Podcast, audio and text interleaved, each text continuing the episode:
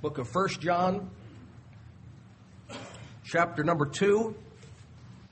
We begin a blessed adventure this morning. By the grace of God, we are going to study through all the names and titles of our Lord Jesus Christ that are found in the Word of God. And I have no idea how long this will take, but however long it takes, it'll It'll be a blessing. It will be enjoyable. So, if you're visiting with us, you're getting right in on the start of this thing. And this morning, we are going to talk about Jesus Christ, our advocate. That's a big word. I'm glad I've got somebody to speak on my behalf. I'm glad I've got somebody to take up my case in every circumstance and every situation. We'll pray together. We'll read the verse, many passages to look at this morning as we study this matter together. Father, thank you for the joy that's ours of having a Savior to sing about. Thank you for the breath, the lungs, the understanding to sing these songs of praise this morning. And now, as we open your perfect Bible, we pray, Lord, that you would perfectly examine our hearts and show us, God, who we are. Show us who you are. And may we leave here rejoicing in our Savior as never before. In His name we pray. Amen.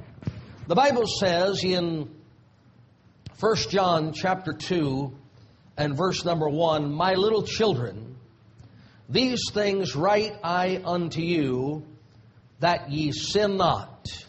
Period.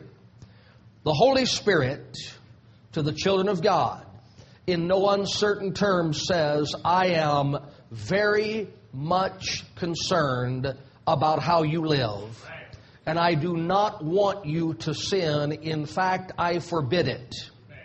We live in a day and age when God is criticized by his own children for being judgmental and mean spirited and harsh, and, and how dare God say that whatever I want to do is not acceptable. But the Bible, remember the book? remember God's book? The Bible says, These things write I unto you that ye sin not. Period. Don't do it. God forbids His people to commit sin.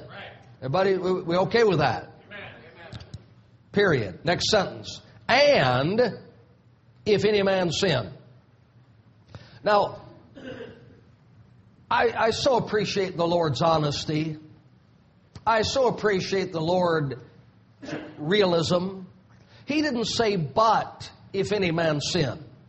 Had he say, but if any man sin, there might have been some opportunity to think that I could keep his command to not sin. Well, he said, don't sin, but if you do, well, but would allow some people an opportunity to think that maybe somebody somewhere didn't sin. But he said, My little children, these things I write unto you, write unto you that you sin not, and if any man sin. So, as much as it displeases the Lord, and as much as it should displease us, it is a foregone conclusion God's little children are going to sin. We're not proud of that. We're not happy about that. It's not an excuse. It's not an alibi.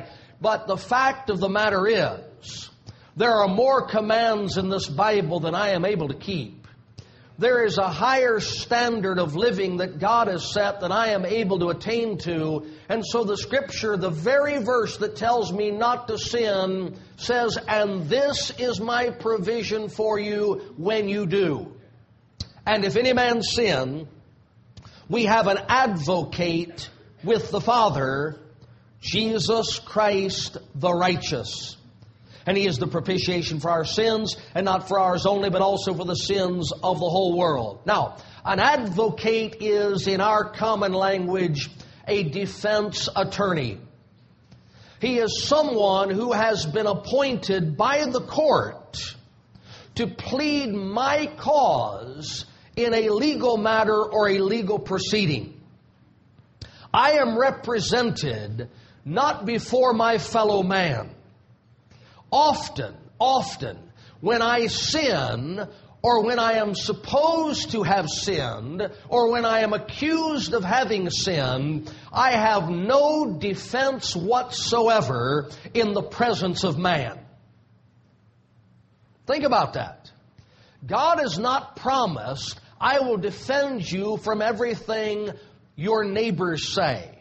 I will defend you from everything your coworkers say. I will defend you from everything people you went to church with say.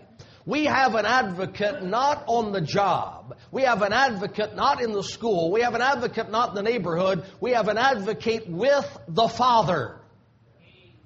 In the presence of God where things matter. In the presence of God where it counts. We have someone who speaks on our behalf and someone who defends us not when we're innocent, but when we have sinned. The one who defends us, what a blessing, is not Paul the struggling, is not Peter the wavering. Come on. Is not John the I'll never forsake you, but I'm not there at the cross. All have sinned and come short of the glory of God, but there is one who is righteous. There is one who does always those things that please the Father. There is one who has always spoken truth and only truth, and that righteous one has been appointed by the court to be my defense attorney and your defense attorney. Hallelujah. We are defended by, we are represented in the presence of God by Jesus Christ the righteous. Praise the Lord. Now, turn your Bible to Revelation chapter 12. What do I need that for? Well, let's take a look. Revelation chapter 12 and verse number, let's start at verse 10. Revelation 12, verse number 10. And I heard a loud voice saying in heaven, and this is, this is in the future, this is almost to the end of the Great Tribulation time. This is not today, this is some tomorrow. Verse 10 And I heard a loud voice saying in heaven, Now is come salvation and strength and the kingdom of our God and the power of his Christ. For the accuser of our brethren is cast down which accused them before our God day and night. Now, if that is future, and in the future there is a day when there is rejoicing because the one who day and night accused the brethren before God is cast down, then guess what's going on now? Satan, in the presence of God, is accusing the brethren. How about that? Now listen, the devil, as, as just as God is love, the devil is hate. Jesus said, I am the life. Satan was a murderer from the beginning. Jesus said, I am the truth. Satan abode not in the truth. Look, on this, on this earth, there is a piece of land in the Middle East, one piece of land that has no oil one piece of land that's it's just a bunch of rocks. Why would all the nations of the world want to wage war over that piece of land because God chose it? That's why. God picks it, so the devil hates it. That's why. There are, there are, more, there, there are billions of Chinese in the world. There are millions of Japanese in the world. There are millions of Peruvians and Argentines in the world. There are just, but they're just, they're just a few thousand Jews. So what's the deal with all these countries wanting to slaughter the Jews? What exactly have they done? God chose them, so the devil hates them. That's it. There's no other reason. There's no explanation. So when you got saved, through the precious blood of the Lord Jesus Christ, Why, out of all the 500 people on your job with all their different opinions and all their different philosophies and all their different approaches to life, how come when you speak up, they unanimously say, shut up? They don't say that when somebody speaks up about a different football team. They don't say that when somebody speaks up about a different uh, restaurant. They don't say that when somebody speaks up about a favorite singer or a favorite movie or a favorite. But when somebody speaks up about Jesus, why this universal animosity toward that one voice and that one view among people with coexist stickers on their cars? Because whatever God loves, the devil hates. It's not you, it's God. Okay? So listen. What, what Satan wants to do is run into the presence of God every time you sin and say, You can't possibly take that soul to heaven. Look what he did. You can't possibly keep that one in your holy family. Look what she did. And the minute Satan make such an accusation, you don't have to call, you don't have to make an appointment, you don't have to hire a defense attorney. There is one standing at the Father's right hand on your behalf round the clock every single day, just waiting for you to sin, just waiting for the accuser to say something against you so that he can stand in your defense. We have an advocate with the Father. Now, what advantage is it that He's Jesus Christ the righteous? Wouldn't He side against me when I sin? Wouldn't He take the devil's side when I've done wrong? Wait a minute. Standing in the presence of God is someone who, in His own body on the cross, has already made full payment for the sin I just committed. Come on now. Before Jesus went to the cross, all of my sins were 2,000 years in the future. When he went to the cross, he died for them all. And so when Satan accuses me and says, God, you have to destroy him because he did that, Jesus Christ stands and said, Father, we had an agreement. If I would pay for that sin in advance, if that one would trust me as his Savior, we agreed there would be no future penalty for that soul. That all of those sins would be pardoned and that he would stand before you justified. Did we not make that and he holds up a nail pierced hand. Did we not make that agreement? And the father turns to Satan and says, You have no case here. That has already been settled. Before I have time to confess it, before I have time to ask for forgiveness, before I have time to say, God, I'm sorry, sometimes years before I know that what I did was even wrong. Jesus is standing in the presence of the Father defending my soul against the accusations of the devil. Hallelujah. If any man sin, have you?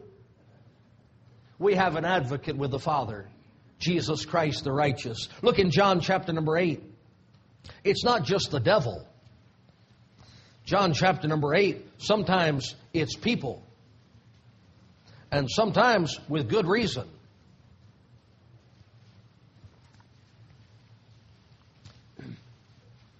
John chapter number 8, the Bible says in verse number 3 The scribes and Pharisees brought unto him, that's Jesus, a woman taken in adultery. And when they had set her in the midst, they said unto him, Master, this woman was taken in adultery in the very act. Now Moses in the law commanded us that such should be stoned, but what sayest thou? This they said, tempting him, they might have to accuse him, but Jesus stooped down and with his finger wrote on the ground as though he heard them not. So when they continued asking him, he lifted up himself and said to them, He that is without sin among you, let him first cast a stone at her. Now, lost people love that verse. They don't want to read in its context. They just say something like, Who are you to cast stones? Or let him that's without sin cast the first stone. Listen, here's the problem. The law that these men knew.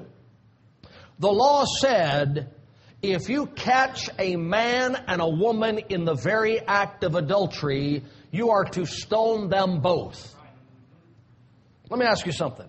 If they caught the woman in the act, didn't they also catch the man? Where's the man? So they're asking Jesus to violate his righteous law. That's what they're asking him to do. And Jesus says to them, I am not going to violate my righteousness to satisfy your lust for blood. See that? He didn't say the woman didn't sin. Was, was, I'll show you that in a minute. He just said, I can't have her stoned, then I would be as guilty as you guys are. Now watch. John chapter 8, go on. Verse 8 again, he stooped down and wrote on the ground, and they which heard it, being convicted by their own conscience, went out one by one, beginning at the eldest, even unto the last, and Jesus left alone, and the woman standing in the midst. When Jesus had lifted up himself and saw none but the woman, he said unto her, Woman, where are those thine accusers? Hath no man condemned thee? She said, No man, Lord. And Jesus said unto her, Neither do I condemn thee. Go and sin no more. 1 John 2 1. My little children, these things write unto you, that ye sin not. He told that woman, now don't sin anymore. Why didn't he put her to death? Because he's righteous. He defended her against an unrighteous accusation, even though she was a sinner. He counts his holy word of greater importance than her sin, your sin, my sin. Everybody see that? Adultery is a horrible thing to do. So is what I've done this week. What'd you do? So is what you've done this week. Come on, they came to Jesus and said, What's the great commandment? And he didn't say, Thou shalt not commit adultery.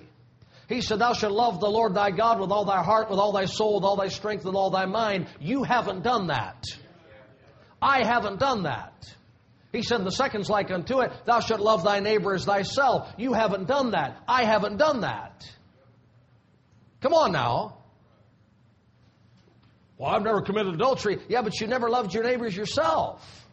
What are you saying?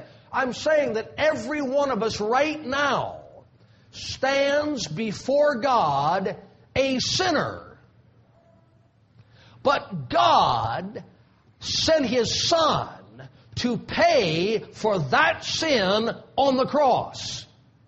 And while He does not deny that we are sinning, and while he is pleading with us and commanding us to sin no more, at the very same time, he is righteously defending us against all accusers because he paid the penalty for that sin. Hallelujah. We have an advocate with the Father, Jesus Christ the righteous. I don't think I'm going to heaven. I know I'm going to heaven. I don't know I'm going to heaven because I'm a good person. I know I'm going to heaven because someone paid for everything that would keep me out and reminds the court that that payment has been made. Well, you want to stone that guy and put him to death for doing that. And Jesus stands with a nail torn hand says, Father, there's no double jeopardy in this court. We've already tried that case. You found him guilty and you punished me in his place. I died so he could live. He must go free. And we, listen, we weren't only saved, we continue to be saved because of the merits of Jesus Christ. Hallelujah. Look at Hebrews chapter number 4. It's not just the devil. It's not just men that accuse us. You say, How dare you accuse me? Well, yeah, but most of it's true. We get all upset when people judge us or find fault with us or say we did something. Well, we might have done, not done what they said, but we've done something.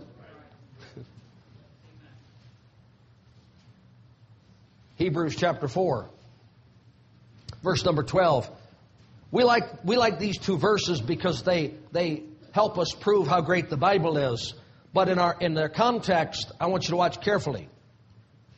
Hebrews 4, verse 12. For the Word of God is quick and powerful and sharper than any two edged sword, piercing even to the dividing asunder of soul and spirit, and of the joints and marrow, and is a discerner of the thoughts and intents of the heart. Neither is any creature that is not manifest in his sight, but all things are naked and opened unto the eyes of him with whom we have to do. Okay, now stop for a minute. Isn't that beautiful? Isn't it, great to have a Bible that's powerful? Isn't it great to have a Bible that's quick and living and, and discern? Isn't that, isn't that wonderful? And yet, when I read the Bible, when you read the Bible, you, come on, if you read the Bible honestly, you know what it does? It discerns your thought life. It examines the intents of your heart. The, the devil might not even know what's in your heart. The people around you are, who are accusing you of all kinds of stuff, they don't know what's in your heart. But this book does. That's why people don't read it. That's why people don't go to a church where it's preached. They want a church where somebody reads half a verse for their text and then gives them a little pep talk. They don't want to read that Bible because that Bible will pick you apart. Okay, now, now let me show you what I mean. You say, how could Jesus let that woman take an adultery? How could he let her go? Right? I'd never do that. But the Bible says, Jesus, this Jesus, he said, It is written, Thou shalt not commit adultery. But I say unto you, whosoever looks on a woman with lust in his heart hath committed adultery already. Well, that just changed the whole ball game, didn't it? Because now the Lord said, the devil can't say you did it, and your neighbors can't say you did it, but the Bible says, but you wanted to. The Bible says, but you thought about it. Now, now, listen. What accuser should you fear the most? Satan? Somebody who left the church and is mad at you? Or the Bible? That Bible doesn't just know what you did, it knows what you would have done. The Bible doesn't just know, hey, come on. And, and, and Jesus said, He didn't just say, if you lust after you commit adultery. He said, you commit adultery with her already in your heart. So, I mean, present company excluded, but when these gals get, dress and go out in public to be lusted after, Lord said, You're an adulteress. You drew that man into an act of adultery. Well, I just don't see it that way. I know that's why God gave you the Bible. So you can see how He sees it. Okay, how about this? God said, Thou shalt not bear false witness against thy neighbor. We come into church, we're in a bad mood, we're, we've got, we got a crummy attitude, we hadn't prayed, we don't have a heart right, and, and Brother Sam standing out there, he says, hey, Good to see you, brother. And we say, Yeah, good to see you too. No, it's not. Glad to see you. You're not glad to see Sam. He's all happy and smiling, and you don't want anybody to be happy and smiling because you want everybody to feel as crummy as you do right now. But what do we do? We lie. We're being socially acceptable. We're being polite. We're being part of the group. But the Bible looks in our heart and says, "You didn't mean that." How you doing, brother? Been praying for you. When? Three years ago? Come on. It is so much a part of our everyday life to be dishonest, to be self centered, to be less than forthcoming. Come on. Uh, all I'm saying is, if God just wanted to open the Bible, there's no devil, there's no accusers, just the Bible, and compare my life, my thoughts, my deeds, my intentions, my thoughts to what He expects of me in the Bible, I'm doomed. But before He can reach over and grab one of those thunderbolts and hurl it down my way, His Son says, Now, Father, you poured out your wrath against that already. I suffered naked and bruised and beaten in the darkness of Calvary. You forsook me when I bear that sin in my body on the cross. You can't punish it again. You already punished it. I don't want to sin. I really don't. I can't stop it. I thought when I was a young Christian, I mean, I, I, made, I did. I went through the New Testament and I made a list of every sin I could find in there. And I was going to cross them all off once I quit committing them. And I still got that list. It's just as long as it was 35 years ago. I thought I'd get better. I'm not getting any better. I thought it'd get easier. It's not getting any easier. I thought it'd be more holy. I've just learned how to behave more holy. I've learned how to say no to the flesh, but the flesh hasn't changed its demands. And if any man sin, we have an advocate with the Father, Jesus Christ the righteous. Hallelujah. Turn to the book of Job, the oldest piece of literature on the face of the earth. Job chapter 16. This poor guy is sitting out on an ash heap, and his friends are coming around saying, Man, you must have really messed up for God to do this to you. And Job says, I must have, but I don't know what I did. And he says in verse 20, Job 16 20, My friends scorn me, but mine eye poureth out tears unto God. Oh, that one might plead for a man with God as a man pleadeth for his neighbor. Here's what he said If you were arrested last night and you were charged with, I don't know, just pick a crime, doesn't matter, they would read you your rights those rights would be more extensive than the person that you just committed a crime against in many cases. And they would say, You have a right to remain silent. Anything you say can would be used against you in a court of law. I don't know this because I've been arrested so many times. I just, I just, I, I, know, I know most of it. But it says you have a right to an attorney. You have a right to an advocate. See? If you cannot afford one, one will be appointed for you. You know where your country got that? They got that from the New Testament. You can't defend yourself before God, and you couldn't buy Jesus' representation. But if you'll ask, if you'll ask Him just one time to be your Savior, he will sign on to be your defense attorney and to advocate your cause, to plead with you and for you as a man would plead for his neighbor every single time charges are brought against you. Isn't that a blessing? Now, if you were, if you were super rich, you were super rich, you wouldn't call Jake and say, I need you what do you charge? If you were super rich, you'd have him on retainer.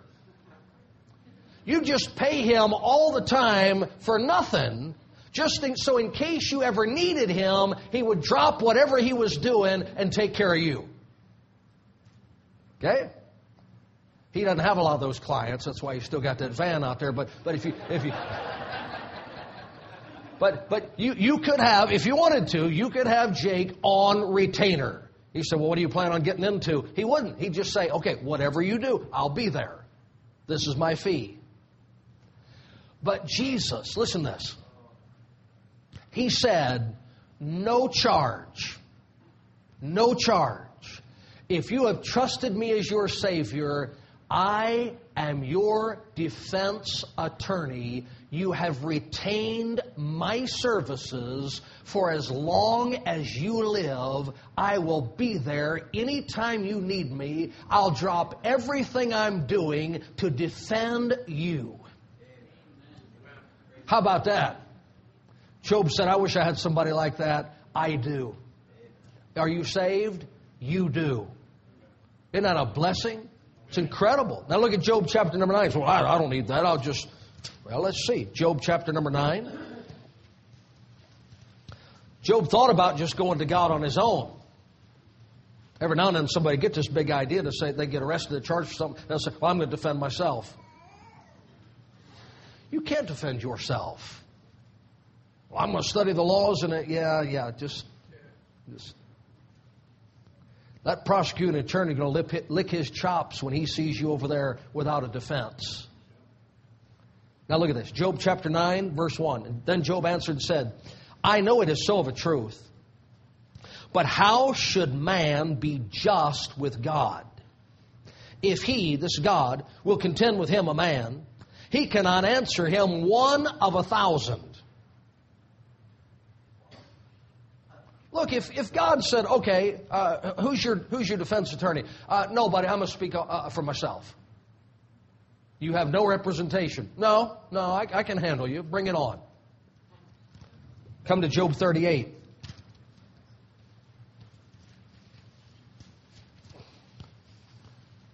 Job chapter 38.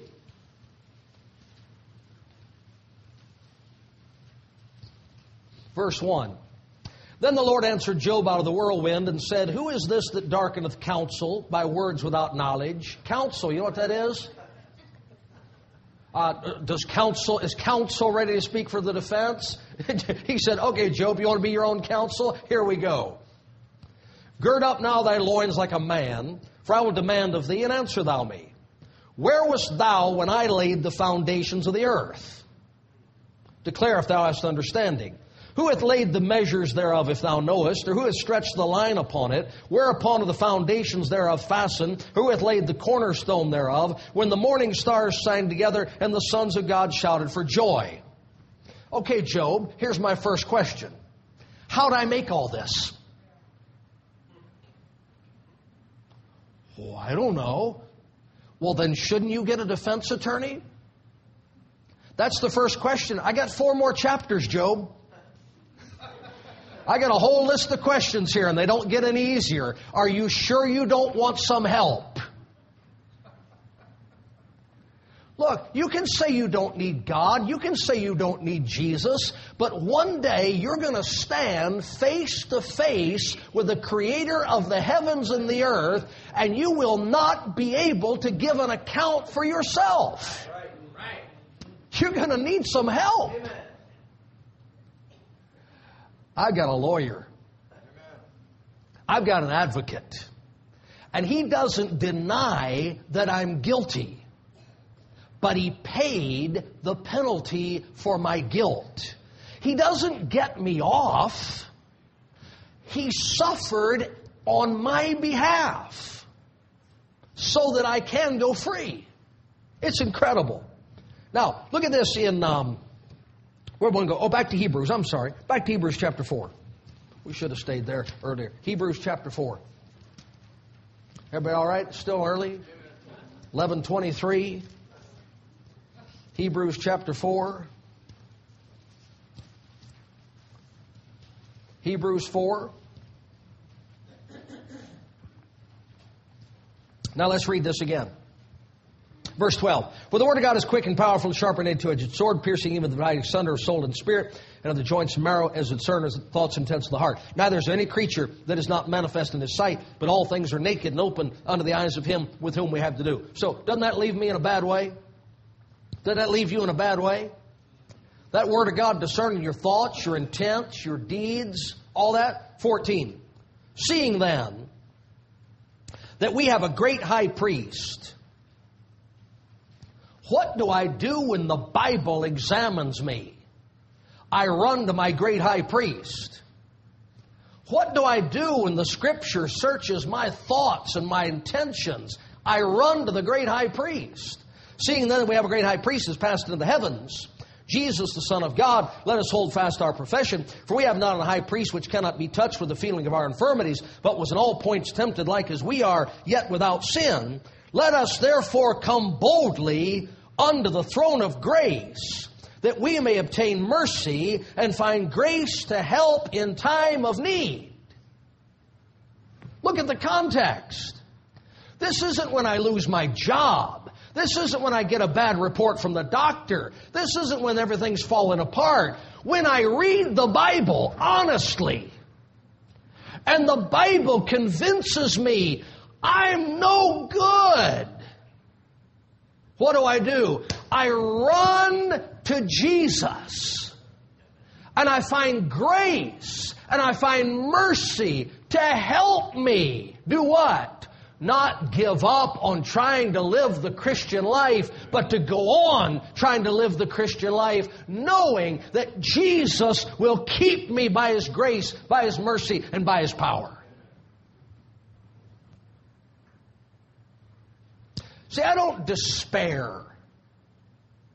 I get discouraged when people fall away and go out in the world. I don't despair of that. I get discouraged when you plead with lost people and don't get saved, but I don't despair of that. What I despair of is reading this Bible day after day and preaching this Bible week after week and having to honestly say before God and man, I'm not getting any better. The things I struggled with, I still struggle with. And the things that, I, that, that cause me to stumble still cause me to stumble. And, and, and that's discouraging. Bring you to a place where you just say, What's the use? And then Jesus will say, I got enough grace for that.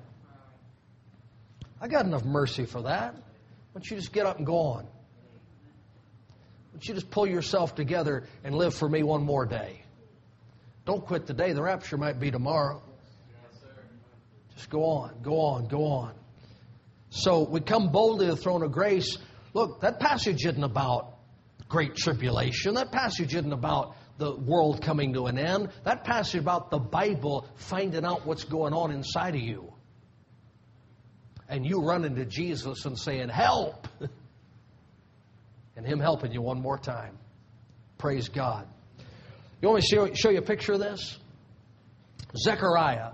It's in the Bible. Zechariah, chapter number 3. If you find Matthew, and just back up a little bit. Matthew, you'll pass Malachi, and then you'll hit Zechariah, chapter 3.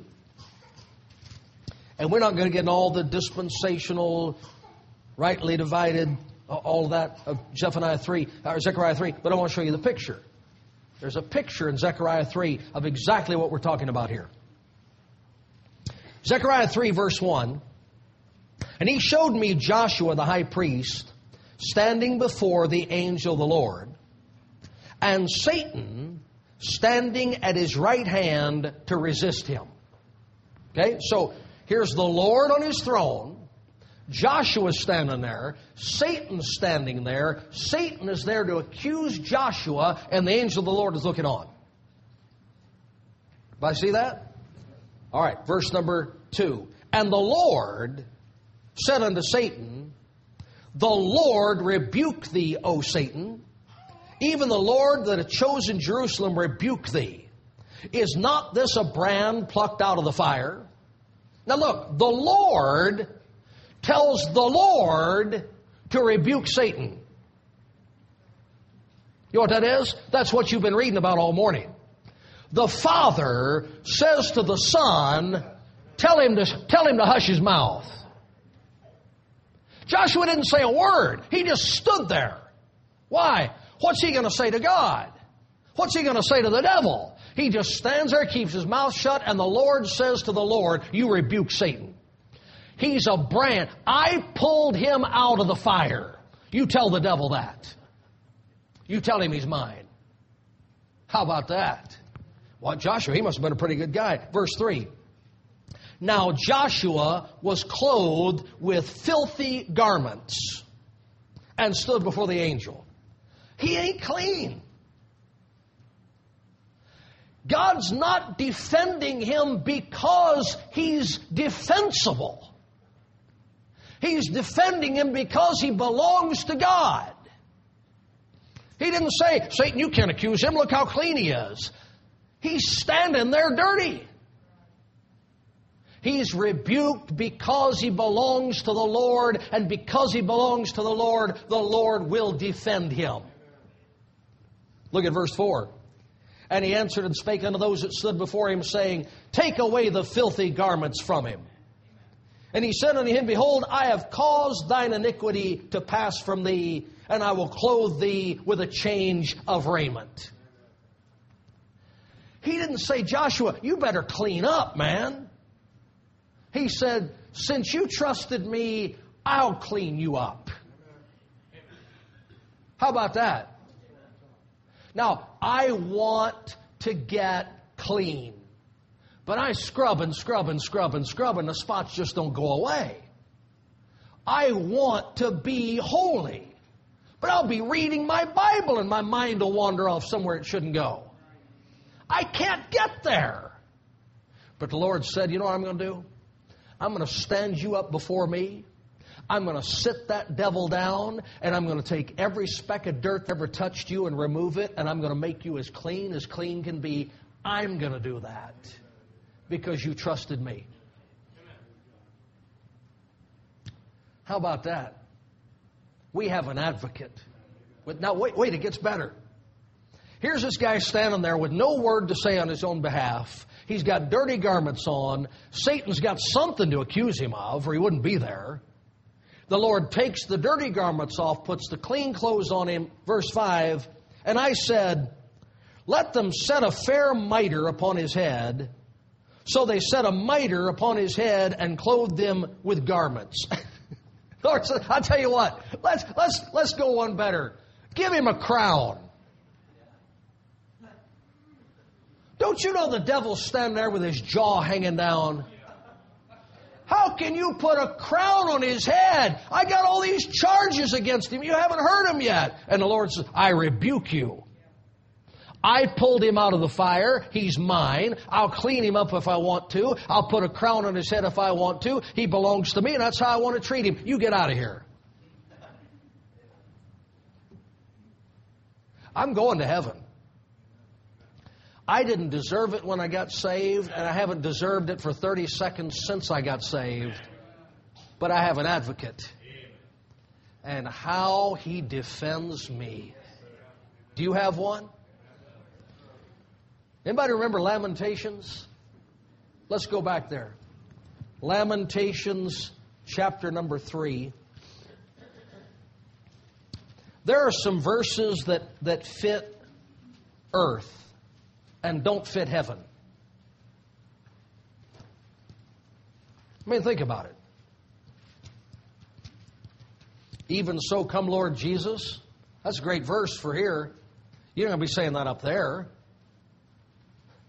God shall wipe away all tears from our eyes. That's a beautiful verse here. You don't be saying that up there, right?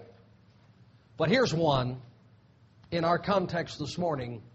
Here's one you'll be saying forever and forever and forever. Lamentations 3, verse 58. O Lord, thou hast pleaded the causes of my soul. Thou hast redeemed my life. you know what Jesus is doing right now? Having redeemed my soul, He's redeeming my life. So, how does He do that? He pleads for me. He pleads my cause in the presence of God against all accusers Satan, man, the Scripture itself. Neither do I condemn thee. Go and sin no more. And if any man sin, we have an advocate with the Father, Jesus Christ the righteous. Hallelujah. Uh, Father,